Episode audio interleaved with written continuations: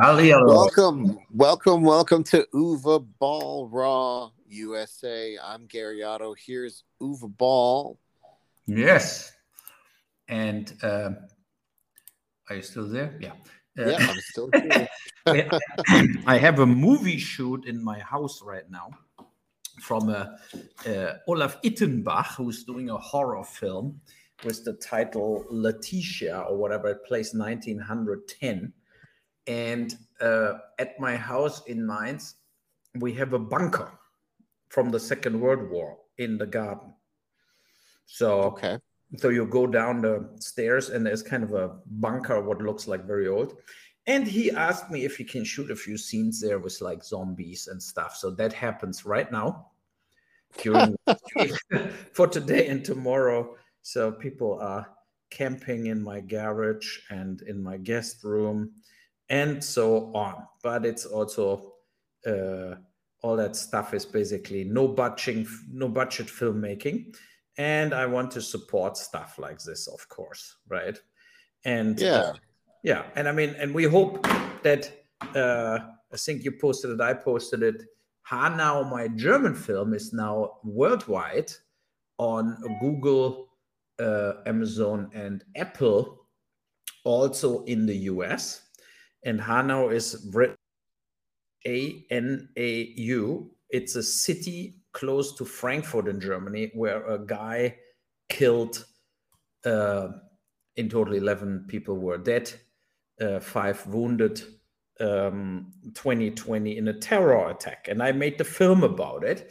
And that film is now available. And of course, I hope that you all support the film in paying that few bucks to watch it. Basically. Yeah, it's only $9.99. Yeah, exactly. You know, and then you can pick wherever you get the better deal. But I would be honored, and would be positive. Would make me feel good if our fans from Uwe Boll Raw and in general Uwe Boll fans should do it. And yeah, should support the film. Yeah, absolutely. Yeah, absolutely. So that up front, we will keep, of course, emailing it to everybody. And well, tell us a little bit about how there was a little bit of controversy in bringing this film to the screen. There was a little bit of pushback, but the film came out anyway. Tell us a little bit about that. Yeah. So what happened was that. I focused in the film, we show the night where everything happened. So we basically almost follow the killer from A to Z, means from the beginning till he's dead. And for me, it was important to portray the killer because the killer actually, Tobias Radtkein was his name. He wrote a manifesto where it looked like he was a completely QAnon, whatever the name is, like the Donald Trump craziness cult bullshit follower.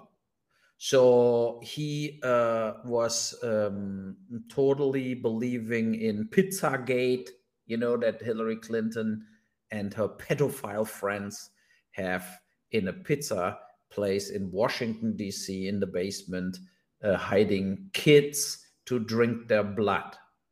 I mean, think about it, right? So it's just so absurd that you would say, like, who believes in stuff like this is already way beyond any kind of normal thinking behavior. Well, the character is absolutely insane, and I think that the mental illness is depicted very accurately in the film. Yeah, you know, it's. I think also it's. It's the killer with his own words. It's the film. And that was the reason I made the film. If you wouldn't left as a manifesto, what I could use as the whole monologue dialogue for the film, I wouldn't made the film. But so the controversy was that the victims' families, or more as the victims' families, the mayor of Hanau wrote a press release that he feels that I should never make that film because I'm not honoring the victims. And that is just a total bullshit letter, because A, the victims in the film are not portrayed in any form negative. They are the victims. They're getting shot. They're not longer as a minute basically on screen. But that is why the concept of the film is to warn the world that we're going downhill, full of conspiracy theories. You know, that the people don't believe in facts anymore, in fiction. They believe in total bullshit. In science, they should believe in science, right? And they believe in rumors, they believe in conspiracy theories. So, and I show that in the film. That was my focus. So to honor the victims, there are monuments in Hanau. There were documentaries with interviews in length with the survivors. There were thousands of press articles about it with interviews about how the victim's family feel now about it. So, and to do one film, a fiction film, not a documentary, about the what actually happened in that night, to visualize what actually happened, basically, I don't think that is a bad thing. And you kind of went out of your way to also honor the victims by appearing in the film yourself, right? Yes, I did a documentary part in the end of the film, is where I personally drive to Hanau, go to the monuments where the crosses are, and you know, where the victims' photos hanging on a wall and stuff. I go to all the real locations. I go to the real house from the killer. I go to the real shisha bar, the real kiosk, wherever people got shot. And I explain also why I did the film the way I did it, and of course give my gratitude and my you know, like saying, like, I have the condolence to everybody. So that is the thing. And so you did go out of your way to make a very tasteful commentary at the end of the film. So I think that would shut them up, hopefully. Yes, but and then also, of course, the director's commentary, what is on the DVD and stuff like this, where I explain the whole thing, but including the shitstorm, what happened against me. The funny thing is, when the film then actually was finished and came out, there are only two reviews from the film, and they're both very good. So means the press preferred not to write them about the film at all, after they bashed it into the ground.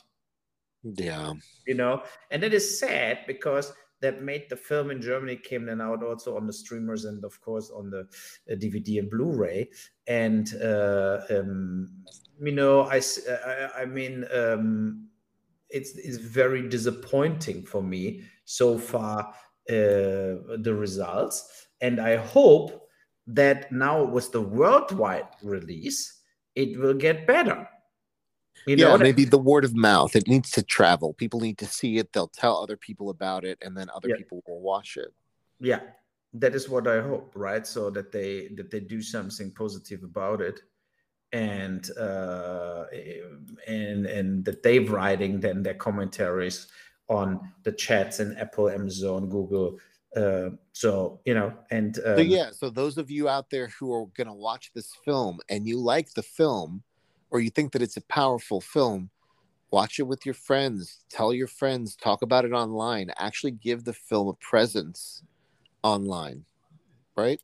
Yeah, and it's Hanau, Hanau.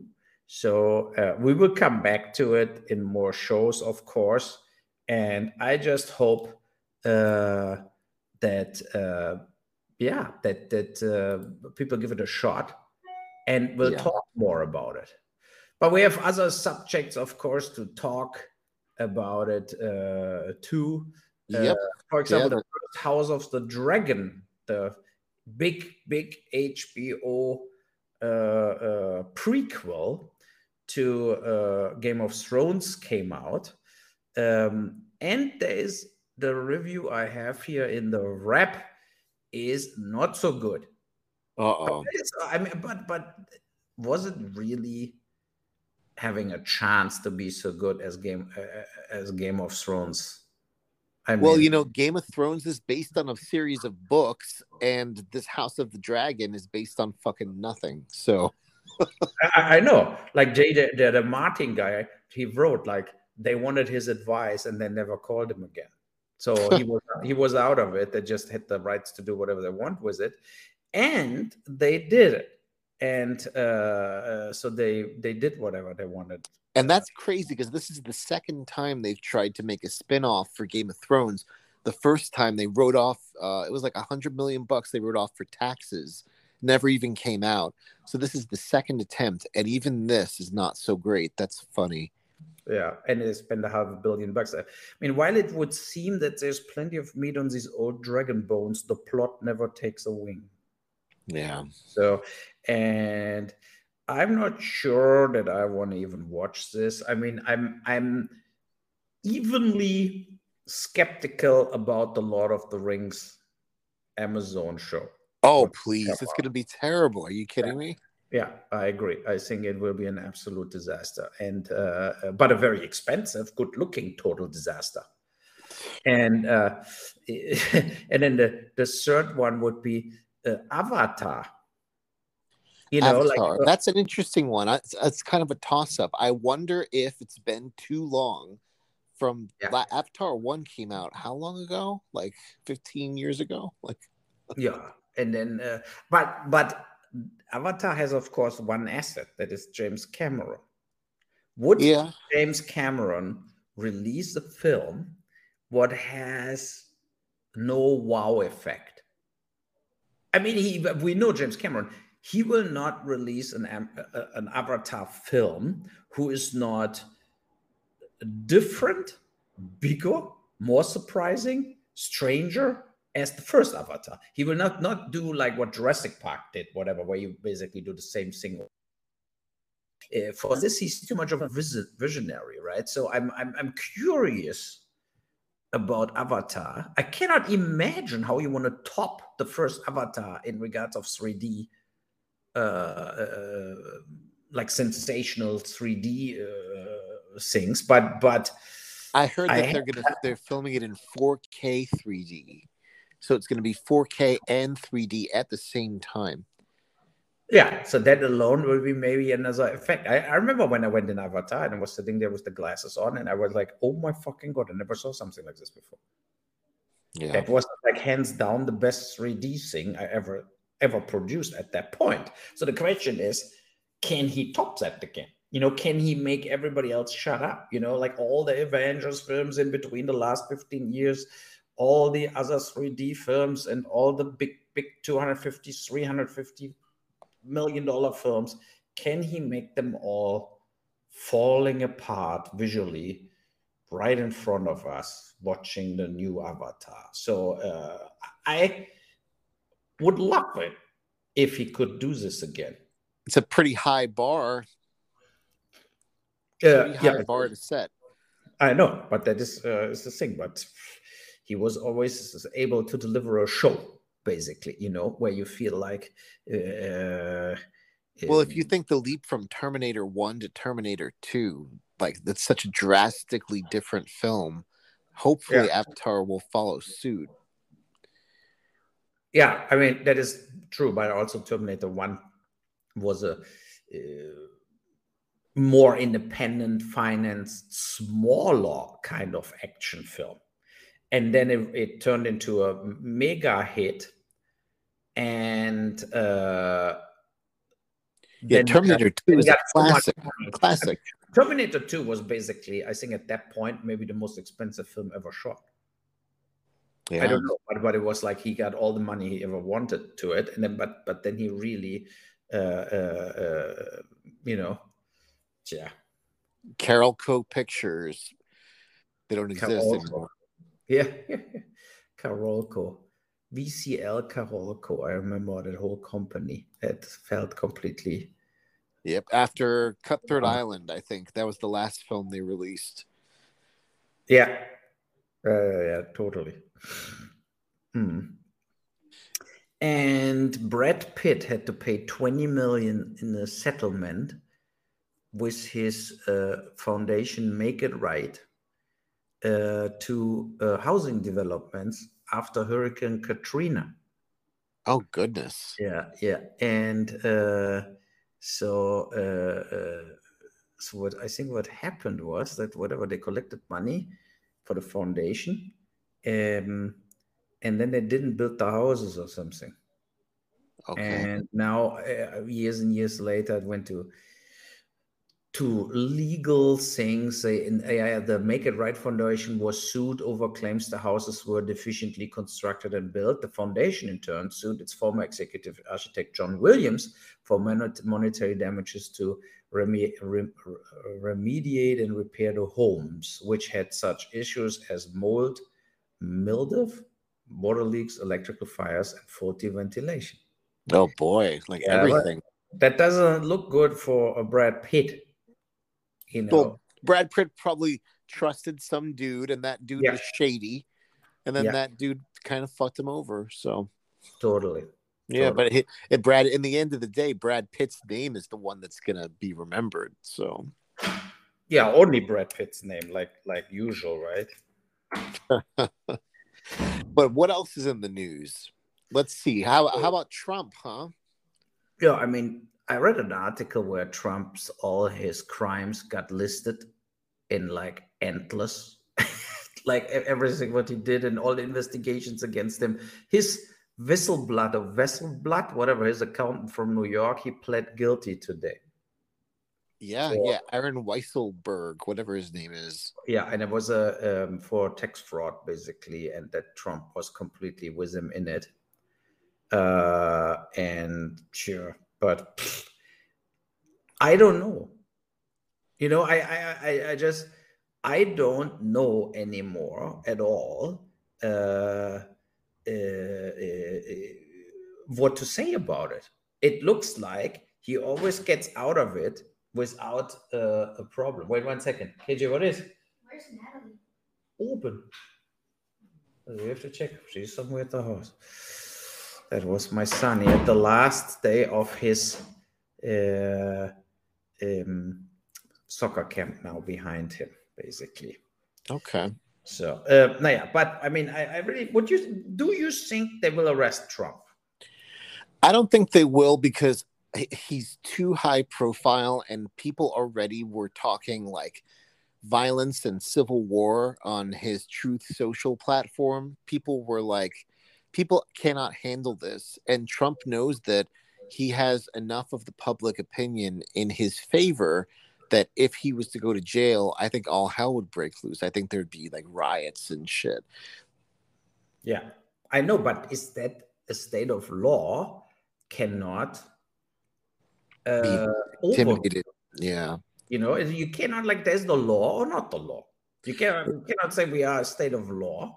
And you have to follow the law or you get arrested. And then you have somebody who never follows the law on anything, but because he is the ex-president and what he says is he has a huge following. Look how they pulverized Liz Cheney in the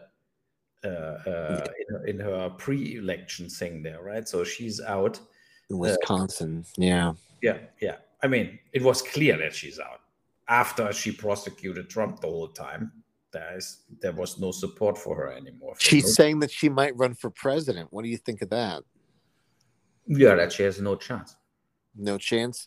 No. Well, at least she'll take a couple votes away from Trump, I bet. Even if she won't get the nomination, because I doubt she'd get the nomination. But that is what I think. I think she will never get the nomination. Yeah. Yeah, so that is the thing, but do you think that Trump would get the nomination since he's got such legal problems? Do you think they would really be that stupid to link their party to somebody who's under valid investigations from the FBI, you know? I think he will go for it also to just protect his ass. I think his calculation is, if I'm president again, I just pardon everything and I will bury any investigation against me. So for him, it would be the best thing ever is to be president again. I hope he does not win. I hope he does not, because this country is traumatized and there's a lot of PTSD out there because of his entire tenure as president. Yeah, I mean, I posted today also on Twitter was a good article. Wait one second here. I will find the article. And that was... Because, like, the Republicans are supposed to be the party of law and order, but if Trump is elected, he's going to break every fucking rule in the book. They're such hypocrites. It's bullshit. I think it's such fucking hypocrisy. And the only reason why it's okay, their base turns an eye to it, is because it serves their, like, Trump, they hate the same people that Trump hates. Their unity is based on hatred. Their unity is, they admire Trump for how he punishes the people that they don't like, how he hurts them. Trump's entire MO is so negative and full with such negative energy, you know? Yeah. I don't know where I posted this here. Where's my post? Uh-oh. I did a post. Oh, yeah, here, Nation of Change. Here is this. So, 6 lessons for America. How endless Trumpist lawbreaking drives his fascist takeover scheme. I posted this on Twitter. And it's true. Like the sequence rolls on: break the law, incur retaliation, then incite violent backlashes against lawless repression. It totally fits, right? So because that is what he's doing. He's doing the crimes. Then he throws tantrums that it's all a witch hunt against him. Then all his supporters send him saying, turning it against the government, against the state attorneys, against the Democrats, against the presidents, against the own, that it's all a witch hunt, and that they do the crime during the witch hunt. And with this, he hopes that they forget that he did the crime first. It would be like Putin invades Ukraine, and in the end, everybody forgot it. I mean, it was not the Ukraine attacking Russia. It was Russia attacking the Ukraine. And that stays. So the initial crime was Russia. And the initial crime was Trump in going bankrupt on purpose to not pay debt, in not paying his tradespeople on his bills in New York, in like always getting with bankruptcy out of paying debt, for example, then avoiding taxes, faking tax returns with the Weisselberg guy. And then later in politics, like inciting a riot, lying under oath, lying to everybody, being putting business first and not country first, you know? So, and I think that is just like, unbelievable. So in you know, when I think of a patriot, I don't think of Donald Trump. That's for damn sure. There's not a patriot at all. So for example, here, lesson 2 in that article: blame in advance your foes for committing the crimes you plan to commit. And it's true, right? So project on your foes your own criminality. Like the FBI are the lawbreakers and third world autocrats, along with Biden, Obama, and Hillary. The Trump mission is to break all laws, then magically escape penalty. Yeah, I think that's part of the reason why his base of followers worship him so much, is that he gets away with so much with no repercussion. They like idolize him for this. Yeah, and yeah. Since all elections he loses must be rigged, the fascist mobster must outdo the converse with greater ruthlessness. Also true. You know, then lesson 3, keep everyone, foes and fans, guessing, forever surpass bold new preemptive strikes. Trump started out by shocking the world as the anti-immigrant, outraged messiah of grievance. Then when successful, wrote the inherent right-wing racist wave against law, justice, truth, minorities, and majority rule. Yeah. Lesson 4, criminal disruptors need insurance or ballast to deflect disgrace, bad press, or failures. To achieve a daunting federal election takeover requires a protecting racket against great status quo powers that be. If one can't mafia-like buy influence with cash, today, insurgents buy it with publicity or slavish support and friendly media. So, I mean, it's he is basically so full of shit, but he turned into the biggest risk for American democracy of all times. You know? Yeah. Yeah, he ended up being a very important man, but for all the wrong reasons. Yeah, you know, so, I mean, yeah, it is horrible, basically, you know. And then I really pray that he doesn't get elected, man, because this country's going to go down the shitter. Like, I want to sell my house if that happens. Like, everybody says that, but I don't know. Then nobody's doing it. Well, and, maybe I will, you know, like. Good. We will see. I mean, I'm so Putin and Xi, the Chinese president, that will also attend the G20 summit together. There's a showdown then with Joe Biden coming up. So let's see how this G20 summit will work out. And they looking also for, like with Erdogan, the Turkish president, they're meeting again to hopefully, I mean, he tries to get a peace situation going in Ukraine and Russia to stop the fighting. For this, we have to, I mean, Erdogan is a dictator and everything, but for this, I think he deserves some credit because America is just delivering weapons. The EU is totally on Ukraine, doesn't even do any peace talks, but Turkey tries it. And I think that is absolutely necessary to do now because there are two nuclear plants and there are an immediate danger there. Yeah. You know, they throw bombs. There's fighting around it. The scientists left the nuclear plants. And... yeah, there's already been some degeneration of the core elements in one of those plants. So it's already been damaged. Yes. Yeah, but it's not leaking... It's not leaking so far. No meltdown yet. Yeah. So I know, but I mean, that can change. Yeah. You know, if nobody is there, then we could still have a completely problematic disaster. Yeah. The people that are there have no idea what to do. They're just regular soldiers, right? Yeah.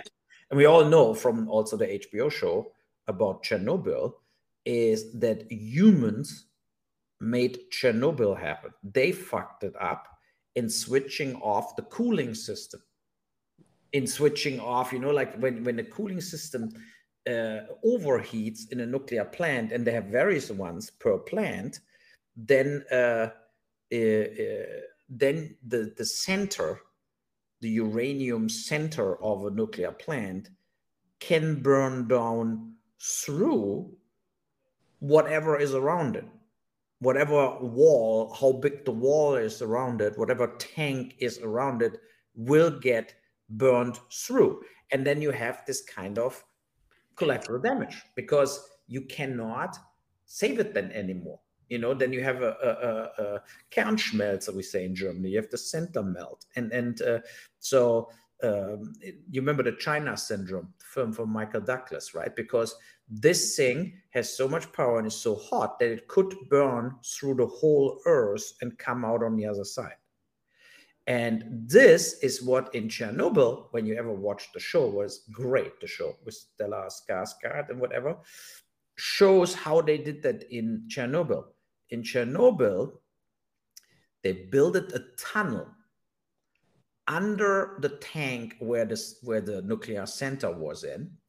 And with this tunnel, they basically made another capsule what catched the burn down the center of the plant, basically. And that stopped this thing in burning through the security tanks into the ground and traveling through the earth, coming out on the other side.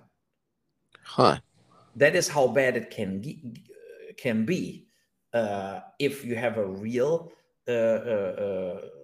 melting of a center saying where the real radiation is, where the center of the radiation is with the uranium, that can happen.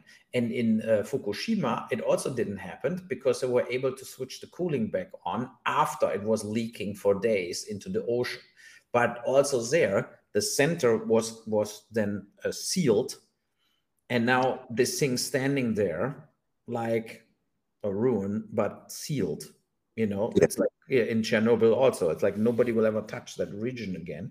It's sealed off, but the center is still full on hot burning. Yeah. That's crazy. Nuclear energy is so dangerous. Yes. When it gets out of control, right? So, and that is the thing. I mean, it's horrible, you know? Yeah. Very interesting. Very interesting. So what else we got in the news? Alec Baldwin blames the armorer. Yeah, the FBI, I think, said that he pulled the trigger, right?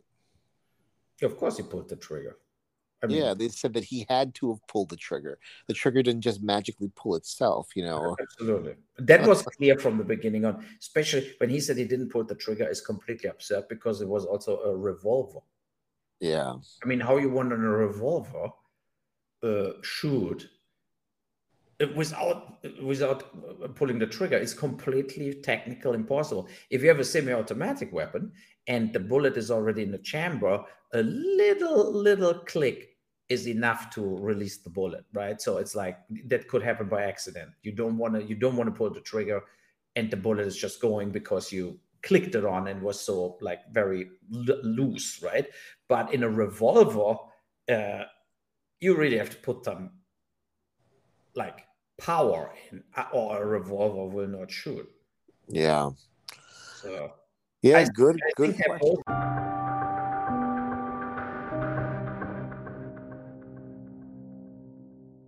Now doing the blame game. She said she never had that bullets. The bullets who were in the live rounds were not from her. I think there she lies, you know, because the reports that they were shooting live ammunitions in the desert for fun after shooting days various times before that specific day is an indication that they had live rounds. Yeah. So there were live rounds on set. And normally, I would say the armorer would be the person who has the live rounds because how absurd it is. The armorer cannot have all the blanks and all the weapons, and then somebody else has the live rounds. I mean, that doesn't really make sense. So I think that she's lying about it, but still, Alec Baldwin fucked it up. It was an accident, but he still like it wasn't. They were not shooting. She was standing there. And he just pulled the trigger, of course not expecting that there's a bullet in. Yeah, he probably just thought he was being funny or something. Yeah, something like this, right? So, yeah, I don't think they should get criminal prosecuted in a way that they are. Well, it was an accident. You know, it was an accident. So I mean, that is the thing. I'm not pro. Now completely like want to destroy the life from Alec Baldwin. He can never be in a film again, or the armorer. You know, I don't think. Well, the armorer should not work as an armorer anymore. And she was trying to be an armorer, you know. But Alec Baldwin, he has to trust his team. You're only as strong as your team. So his team fucked up. And I don't think it's Alec Baldwin's fault, per se, even if he's the one who holds the blame and had the gun in his hand literally at the end of the day. I don't think that it's his fault, you know? Yeah. That is what it is, right? So, and what else we had? By the way, I'm reading that book, The Capital in the 21st Century from Thomas Piketty. It was a best-selling book around the world, 800 pages, and he really followed up. He's a scientist, like an economy scientist, and with hundreds of people working for him, they followed up the center of money, like where the money comes from, how much money was in what country, how much money was distributed to the people, and then that. And I can, I can come from time to time the podcast back to this because there's so many unbelievable informations in about the history of money that it blows you away. And today, maybe one thing what was blowing me away is two things about the United States. The one thing is everybody always thought that in the USA, people are moving more around. You know, that you move from New York to Miami, like you, or whatever, to Florida.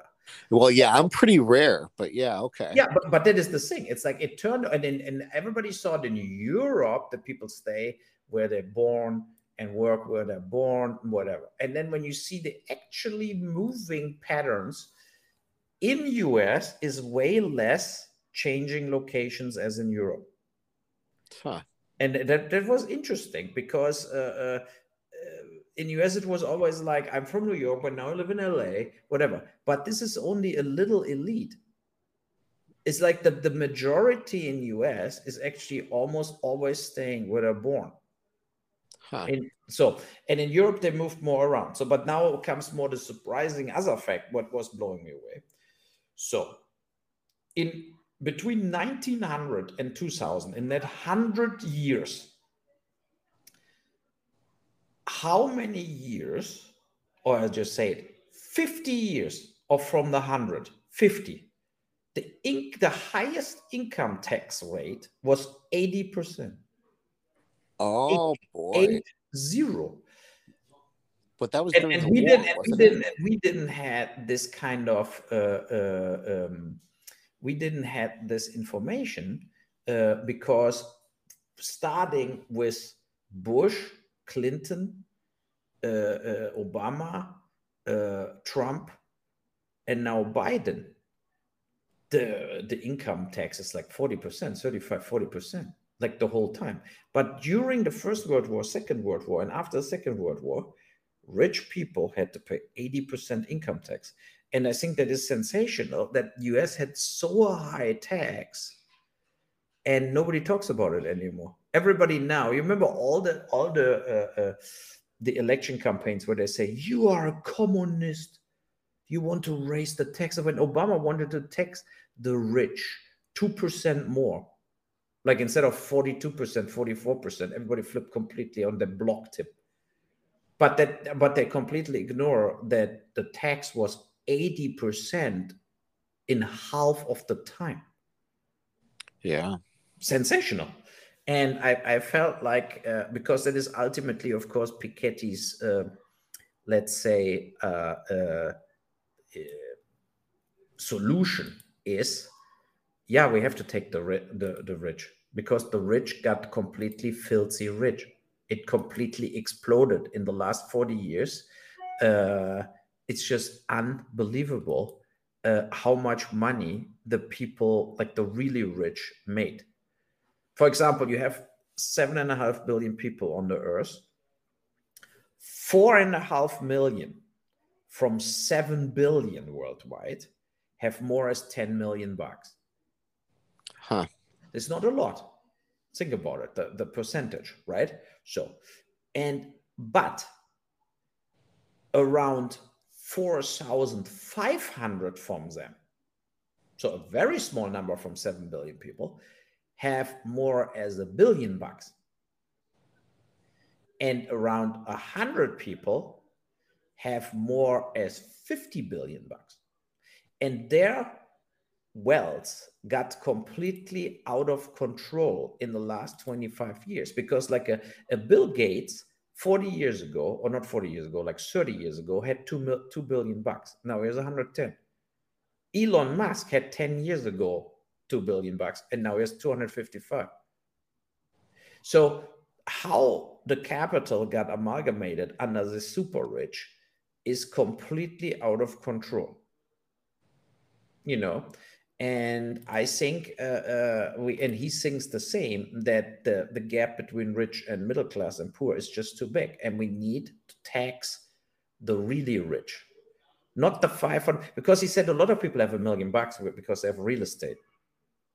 You know, he's not like thinking you should tax them more, but you should tax everybody more who basically makes every year so much money on their money that that it totally spaced away from any form of fair income, fair to the other parts of the population.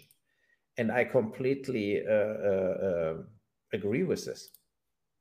You know, we cannot keep existing like this. We have a huge inflation now, and we have so many people like they start starving. They start going to food banks to get some food and so on. And look at San Francisco, look at Vancouver, look at LA, look at the big cities, the homeless situation.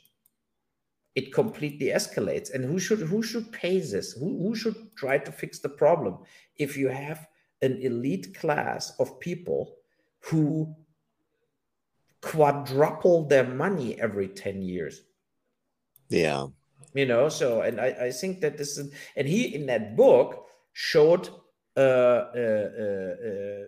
know, what he showed that the data, the historically factual data supports his solution, you know. So, and I think that is very, very important to just say, look, they can really afford it. You know, he said, like Bill Gates, even if he every year buys another 50 cars, buys another 30 houses and whatever, goes every day and drinks only the most expensive wine in the world every single day, cannot spend more as 5% as what his money generates him every year. You know, so means 95% every year he generates more money based on the money he already has. Yeah, and that is very unfair. You know, so because it's also not him anymore making the money. I mean, he's out of Microsoft. He just holds the stocks, so he makes money with just leaning back. And why not taxing this higher? What is here the problem? You know, it's ridiculous. So, yeah. Well, to Bill Gates' credit, he does do a lot of philanthropic things, and he gives to charity, and he tries to invest in, like, more clean energy solutions for, like, climate change. No, and I completely agree, but if it's if it's not mandatory, then he's doing it, but Elon Musk not. And same thing with Bezos. Bezos is not. So I agree that there are people. Yeah, they should get taxed more, right? So they should be like, okay, you know what? You don't. The environment doesn't need another $200 million yacht. Yeah, you know, so it's like it's enough. So now you give the money, and with your extra tax this year in the whatever 500 million for Bill Gates, is in the extra tax a year, with the 500 million, we do something really concrete about whatever, homelessness, mental ill institutions, school food, better schools in general with more teachers and smaller classes. You know, you could, and Piketty even writes that in the book. He said he thinks it's also the job of the government to explain better. You know, to explain better, if you give us that money, we do this with it. Because too many times the government is just tanking the money. Yeah. And that is where Trump is right then, right? So where too many times money gets pissed away from the government with no sense whatsoever. And that is, I think, why all the super rich also don't want to pay the taxes, because they don't see the positive impact of they think, if I pay my fair share or even more, what will happen? They blow up the bureaucracy more. They hire more people in government institutions and stuff, you know, so. Yeah. So everybody, buy Hanau now, Hanau. After you listen to that podcast, go and buy my film. Yeah, everybody, make sure that you buy Hanau. It is available on Google and Apple. And we will see you next time. And hopefully you will have seen the new film and we'll have something interesting to talk about again. But also check out if it's on Amazon. It should be on Amazon. Oh, on Amazon. Okay. Yeah, check it out also. Okay, very good. Okay, we talk soon. Bye. Thank you. Bye-bye.